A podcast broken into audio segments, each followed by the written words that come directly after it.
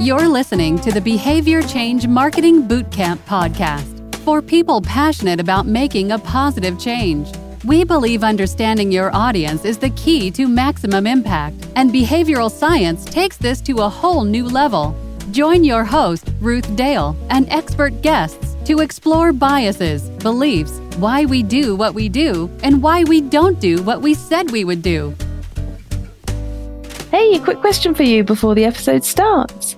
Do you want to uplevel your communications with the must have behavioral science skills for 2021? If that's a yes, then come and join the hundreds of professionals that have already been through bootcamp. The next date is October the 19th, 2021.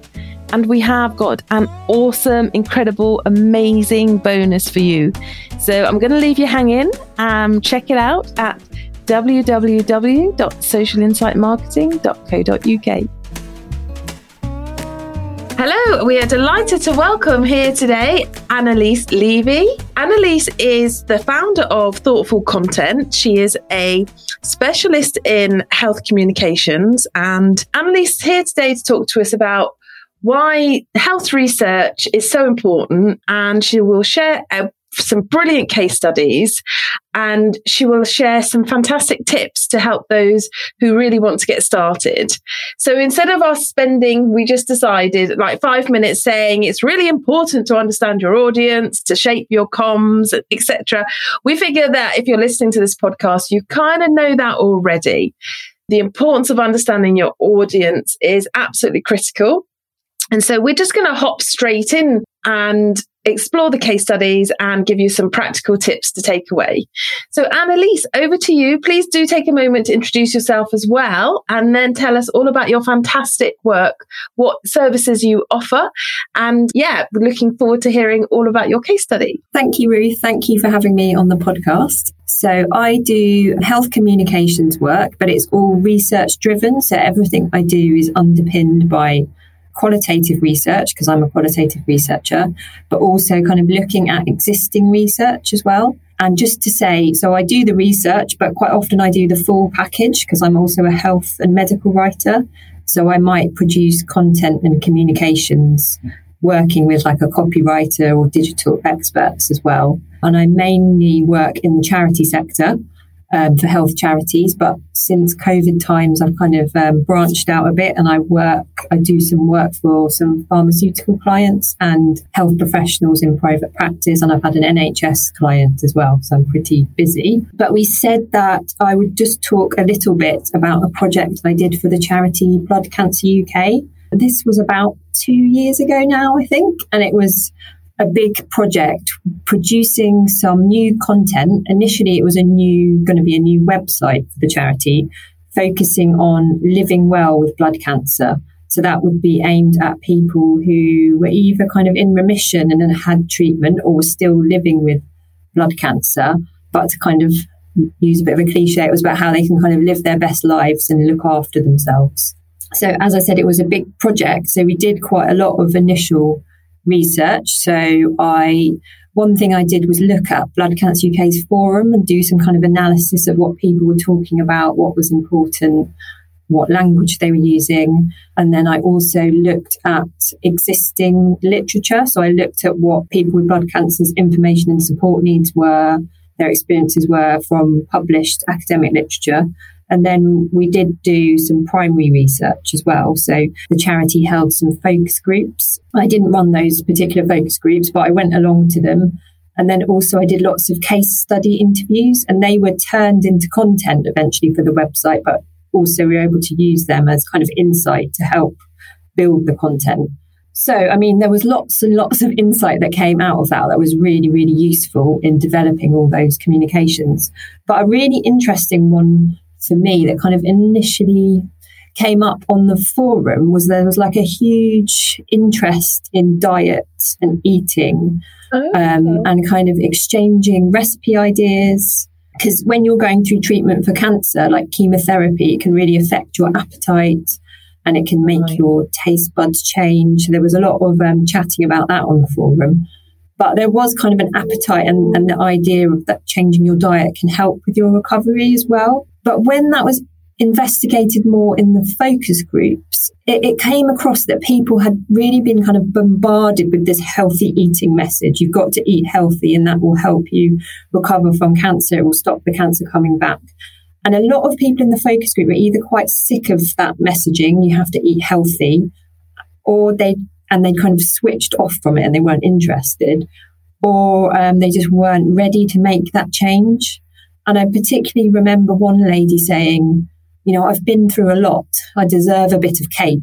I don't want to eat ah. salads all the time. So, yeah, it was that sort of thing. So they associated healthy eating with loss, like losing yeah. rewards. Exactly. And it and so they just they kind of switched off from those words in particular, like healthy eating, that concept. So what I did and I worked with the charity to do was kind of reframe the messaging. So it was more about eating well, caring for yourself and your body, enjoying your food, and kind of learning to love food again and, and generally kind of treating yourself well with food. So we used that as kind of the main messaging on, on the page about food and eating. And then also we, we weaved in the insight that we got from the forum and the other research that, that people wanted kind of practical tips, which they can get from other cancer charities as well. But this was much more tailored to blood cancer and also the idea that they could share recipes and some kind of more practical tips and, and, links to the forum to get back to the forum and share recipes on there as well. Okay. Oh my gosh, that is that's just brilliant. I have to say. So the just to recap there, you did the forum analysis first, yeah. then the focus groups followed that. Yeah, um, pretty much, I think. Yeah. So, did you use the feedback and the findings from the forum to inform the kind of topic guide that was used in the focus groups? If you then went on to test that theme, so the healthy eating theme arose in the forum and then it was tested in I'm the focus to, group. Yeah, I'm just trying to remember. I, I think they might have been almost kind of simultaneous, but we, we those findings came out at the same time, if that makes sense. Yeah. But then also when I did the case study interviews, because we knew there was that interest, I was able to focus in some of the, the case study interviews on like eating and recipes and what people did. Yeah. Um, you know, so I interviewed one lady who went through chemotherapy about how she kind of um, looked after herself, what she did to cope while she was having chemotherapy, particularly in terms of her diet and what she was eating. She had lots of like hacks that you could do.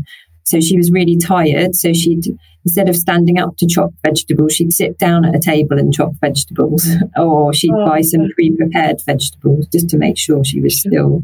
Okay. Uh, so some so really simple things that people that yeah. found really helpful.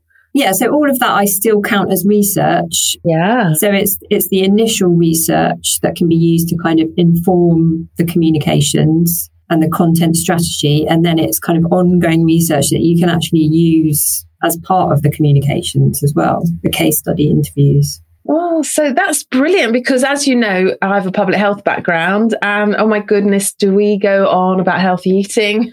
It is as a phrase. oh yeah, I can just imagine everyone is sick of it.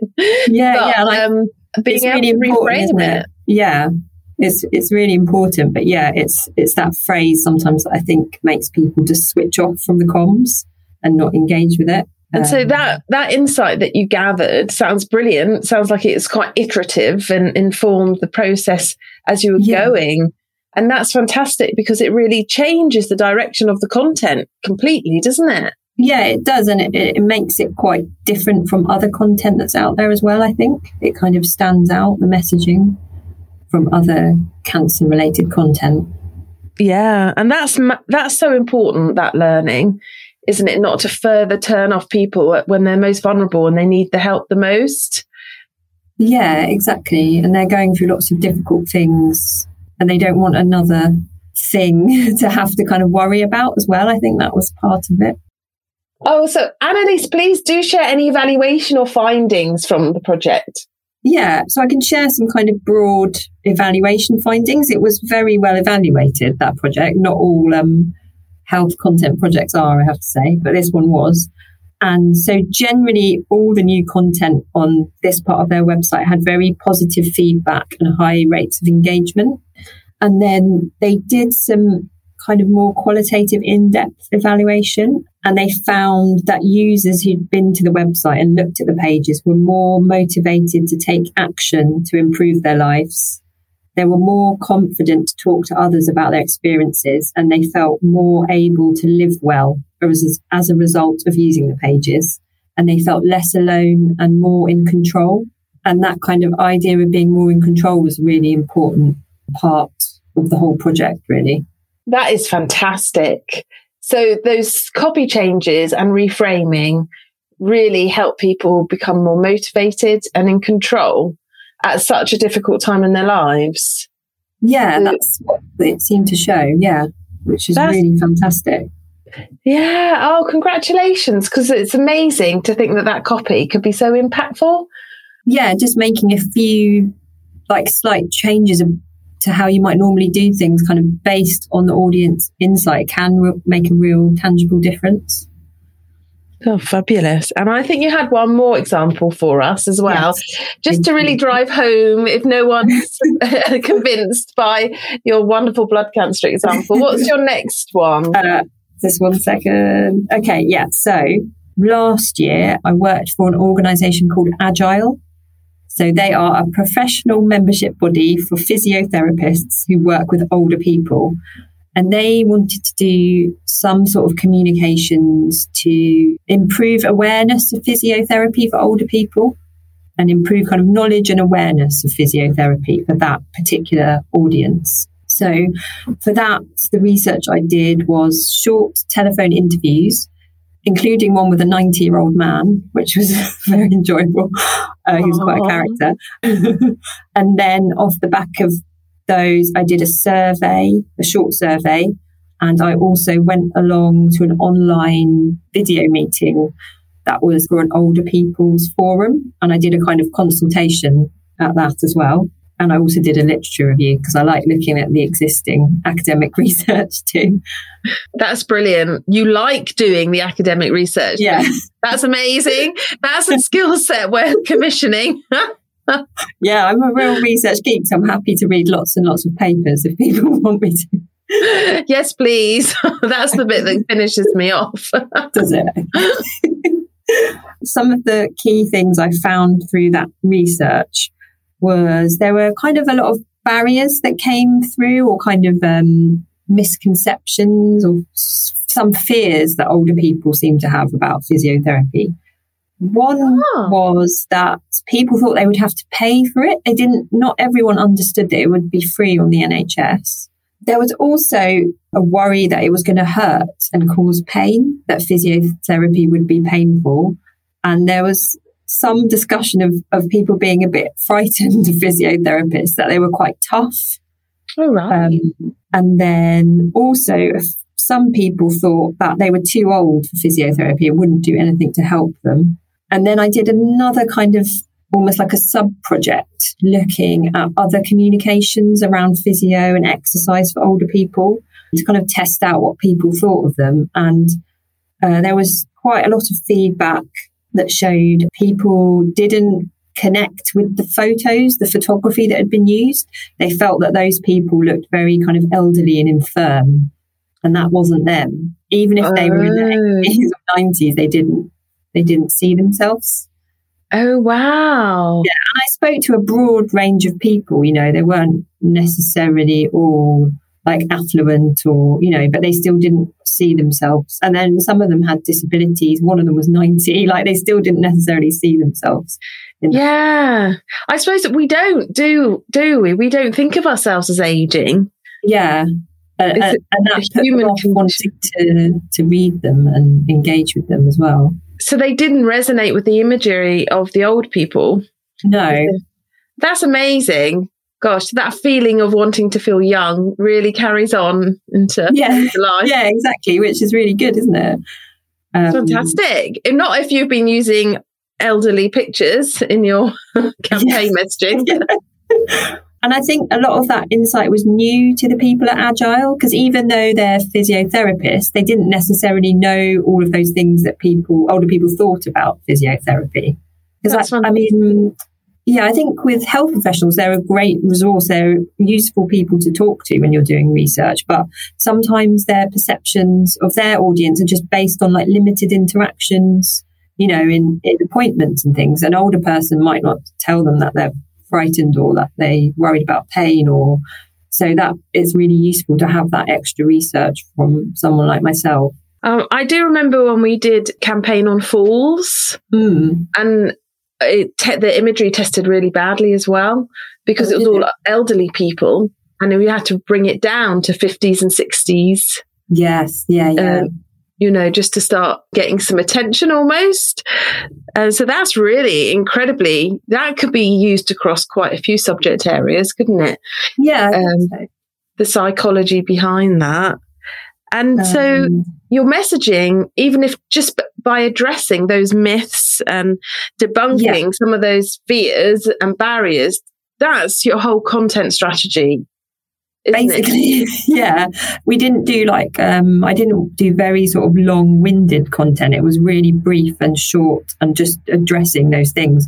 Physio is free. You don't have to pay for it necessarily. You can if you want to but you can get it free on the nhs and that physiotherapists will do everything they can to reduce pain. That is not their intent. They never want to cause anyone pain. Okay. And also kind of um highlighting that it can be really helpful and the different ways it can help people. It's not just about an injury, there's lots of different ways it can help older people. So trying to highlight that in a really simple way. And then a reason that this project isn't finished is because they have commissioned some photo shoots to get more imagery. Brilliant. Yeah, so that's a good outcome. That's brilliant. Yeah. So thank you so much. I think they're two excellent examples of how doing user insight and even just testing ideas really can reframe and reshape your whole content strategy. And in a way, it just makes life so much easier for you because you know that you are meeting the needs of your audience as opposed to having to sit there and think, oh my God, what should we say? You know, having to think the answers have to come from you. It's almost though the audience and the research gives you the tools and it gives you a massive advantage when you're developing mm. your comms or content plans. So you are completely fantastic at this. I've seen your work and we've worked together on another project and it was brilliant. So any tips from you? I would suggest everyone really listen, grab a pen, take these down because they are coming from the pro. So if anyone's thinking, oh God, well, I really do need to get started, you know, so think you're talking to not a health researcher, not professionally trained, a marketeer like myself that actually just loves doing user engagement, user research to inform their comms. How do they get started? So I've sort of kind of three, I've thought of three main things you can do to get started. So the first is just speak directly to your audience. It doesn't have to be really formal or necessarily like really time consuming. You can do like five 30 minute informal interviews with people from your audience. Ask them like open ended questions, try and explore their experiences or, and perceptions and barriers, I think has come out as being quite important in some of the case studies I talked about. And a tip within that is try and speak to people who are not experts. I find, especially in the charity world, often the pool of people you have to talk to are volunteers and quite often they they're kind of expert patients so they know loads of things about their health condition quite often very ah. highly educated highly literate that's not necessary um, they can be really useful to talk to but that's not necessarily they're not necessarily audience. like the man or woman on the street yeah they're not your main audience so if you can try and get in touch with non-experts that can be really helpful. So you might go outside of like a normal pool of people. So you might go through social media or like your own contacts and do that kind of snowball sampling. I don't know if you've heard that. So you like contacts of contacts of contacts. I quite often do. Also working with other organizations. I did some work for Pancreatic Cancer UK, developing comms for newly diagnosed people and for that, I really wanted to speak to people who didn't know anything about pancreatic cancer because that's what would happen when you would when you'd be diagnosed. It's highly unlikely that you'd know anything about it. So for that, I worked with a community organisation in East London who ran some groups with older people, but they didn't have cancer. And also, it was useful because it was in an area of high deprivation. And one of the things we were looking at with this project as well was like accessibility, improving kind of health literacy outcomes. So I kind of went along to one of their groups and did a kind of very informal focus group and a bit of user testing and showed people some of the comms we were working on got some really helpful feedback about what people found confusing. Um, Brilliant. And how to reshape it. But that's just an example of like different ways you can connect with your audience. Doesn't have to be very sort of formal researchy. It can be quite informal chats. You can get a lot of insight. So that's my first tip is just speaking directly to your audience. Fantastic. And a um, second? It's kind of find out about what your audience are talking about indirectly. so what I mentioned before about doing forum analysis, you can kind of try and hang out in the places where your audience might hang out. So it might be an online forum, it might be social media. You can also kind of look at analytics what people are searching for, you know, using Google Trends. A lot of this stuff is, is a cheaper way to do it as well. It doesn't have to cost a lot of money to do these things. So I've done quite a few projects where I've been given permission to go on the charities forum and, and look at what people are talking about on there. Yeah. And I did that as well for Jo's Cervical Cancer Trust when I was working on oh. some comms for them. And that was really helpful. We didn't have time or budget to do like in-depth interviews or focus groups for that. So that was our one of the primary bits of research I did. That was really helpful because I could see on the forum what people wanted was very practical information. They wanted to know like what to take into hospital, what can I eat that will help when I feel sick after chemotherapy. So I could gather that insight just by looking at the forum. And so we, when I was redeveloping the content, we added a lot more of those practical tips. And that had really good outcomes. The last time I spoke to the charity, I think there'd been a 10% improvement on um, page views on the pages that we redeveloped. And also people were spending longer amounts of time on those pages. So it was obviously kind of interesting content to people. That's brilliant. Gosh, yeah. fantastic. and step um, three or tip three? Step three is I'm not sure how appealing this will be to everyone, but it's oh. to, to, look at, look at the existing research. I don't know. I don't feel like a- academics work enough with like comms professionals to tell them about everything they've found in all these research projects that are kind of published in peer reviewed journals. Yeah. Um, so much insight out there. There's so much, isn't it? And it's published in like Cochrane databases and places, which can be yeah. quite scary if you go on. Um, and you need to know how to use the keywords and the asterisks and things. But it is worth knowing because once you've done it once, you can, you yeah, know, same, it's a you repetition, can, isn't it? It is. And actually, Cochrane, even if you put in like a couple of keywords in their main search page, it will throw up some interesting results. And the way they publish their reviews is that they have a plain language summary. So you could just read the plain language summary and you'd get a lot of good um, insight and knowledge. Yeah, from that. You don't necessarily have to read the whole like 40 page review. yeah, no, you're right. And actually, I should not put over my own likes and dislikes because I'm sure loads of people love it sitting down, cup of tea and an academic study. Yeah there is often loads and loads of insight in there to glean. And like you say, it's free. So it is time. Yeah, I mean, t- it is quite time intensive, but it is free. It is free. And I think another tip is to use Google Scholar. That's very user friendly, Google Scholar, and it, it will give you interesting studies. And my other tip when reading research is you could just read the abstract and the discussion you don't have to read all the scary stats bits. If it's if it's a quantitative study, you don't have to read all of that because I think that can be really. I you know I find I'm a more of a qualitative researcher, so I find some of that daunting as well. But um, read the abstract and the discussion, and you'll get a lot out of that. And is there something because just drawing on your work with the pharmaceuticals as well? If it's in Cochrane, which is a very well respected database, does that mean it's not compromised by funders?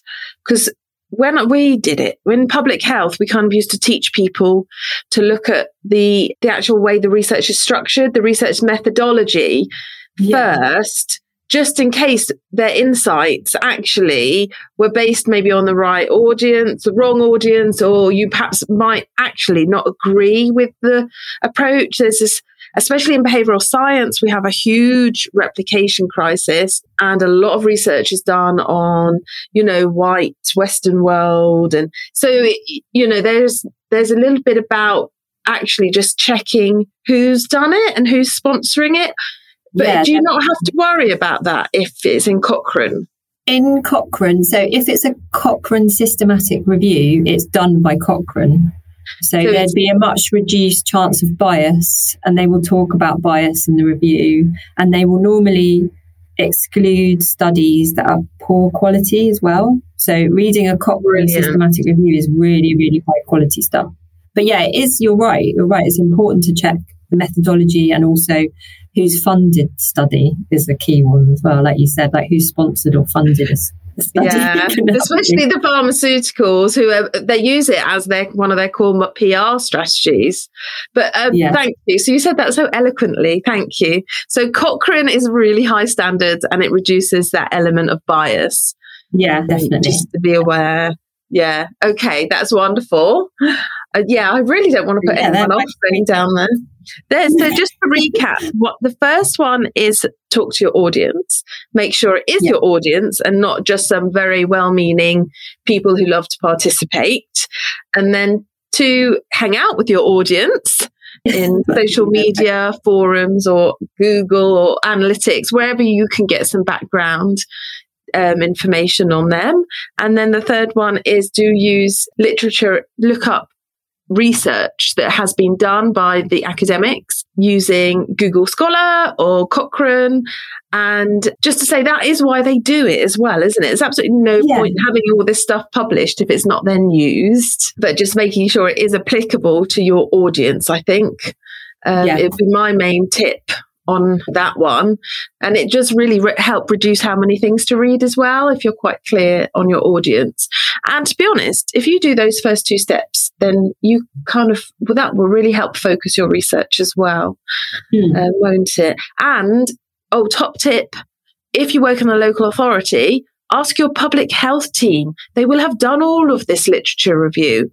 Public health mm-hmm. consultants and specialists, they do all the reviews as part of their policy. And you have public health needs assessments, which are published. So you will mm-hmm. actually have this done for you. So go ask your colleagues if you're in local authority.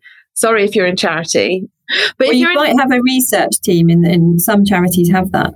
So ah, they might be able yeah. to help you if, if you're finding it daunting. Yeah, and actually, we just completely assumed people find it daunting, but they yeah. might they might love it. It's amazing. Or you can um, hire me, and I'll do it for you.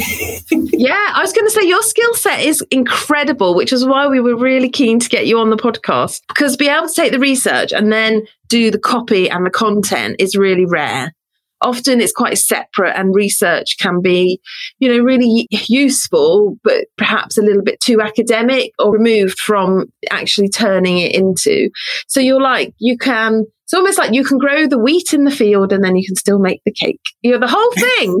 You're the whole. Is that a good Thank analogy? You. I'm not sure. yeah, like so, cake at the end. So. just to finish off on our final two questions, which we always ask, and some of our previous guests have come and had like a dozen books. So we're going to get really strict. And just one book, because it's a harder, more interesting question. If you had to recommend one book to colleagues, what would you recommend? So I would recommend Content Design by Sarah Richards. Okay, so, fantastic. Tell us more. So Sarah, um, she led the government digital service and she introduced the discipline of content design into that service. And content design is just basically is about creating content that meets users' needs. So a big part of content design is doing user research. And there's a great chapter in that book. It's called Content Discovery and Research, and it's got some very quick, practical ways that you can do research and work it into your content strategy. And it's good books. It's short and, and very easy to read as well, which you would hope it would be. Yeah, that's brilliant. Thank you. And final question What makes you your best self? So I was thinking about this and I was thinking I probably should say, because I'm a mum, that it's hanging out with my kids.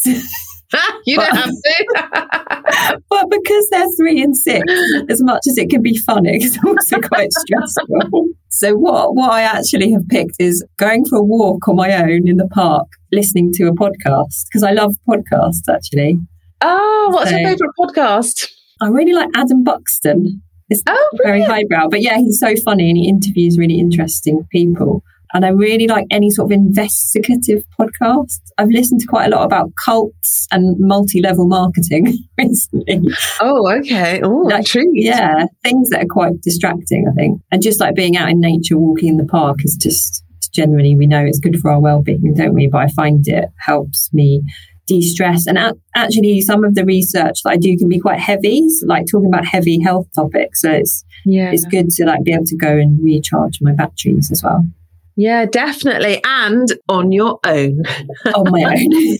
Every parent understands that. oh, thank you so much for coming on the podcast. Really, really happy to have had you here. And I think we're going to get lots of questions. So we'll probably even get you back if that's all right. Oh, I can see questions coming in on the detail of this. Um, so thank you. Oh, really? Some practical tips. That's fantastic. Um, have a wonderful week. You too. Thank you so much, Ruth. I've really enjoyed it. Great. Take care, Annalise. You too. Bye. Thanks for listening. And don't forget to check out the Autumn Bootcamp on our website, www.socialinsightmarketing.co.uk. Check out the new bonus and please do book your place because spaces are limited.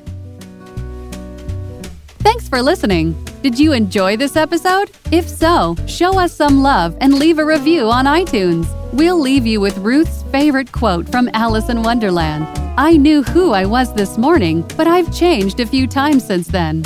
Got a favorite quote about the magic of change? Tell us over at the Behavior Change Marketing Bootcamp group on LinkedIn. Join us for a Mad Hatter's Tea Party virtually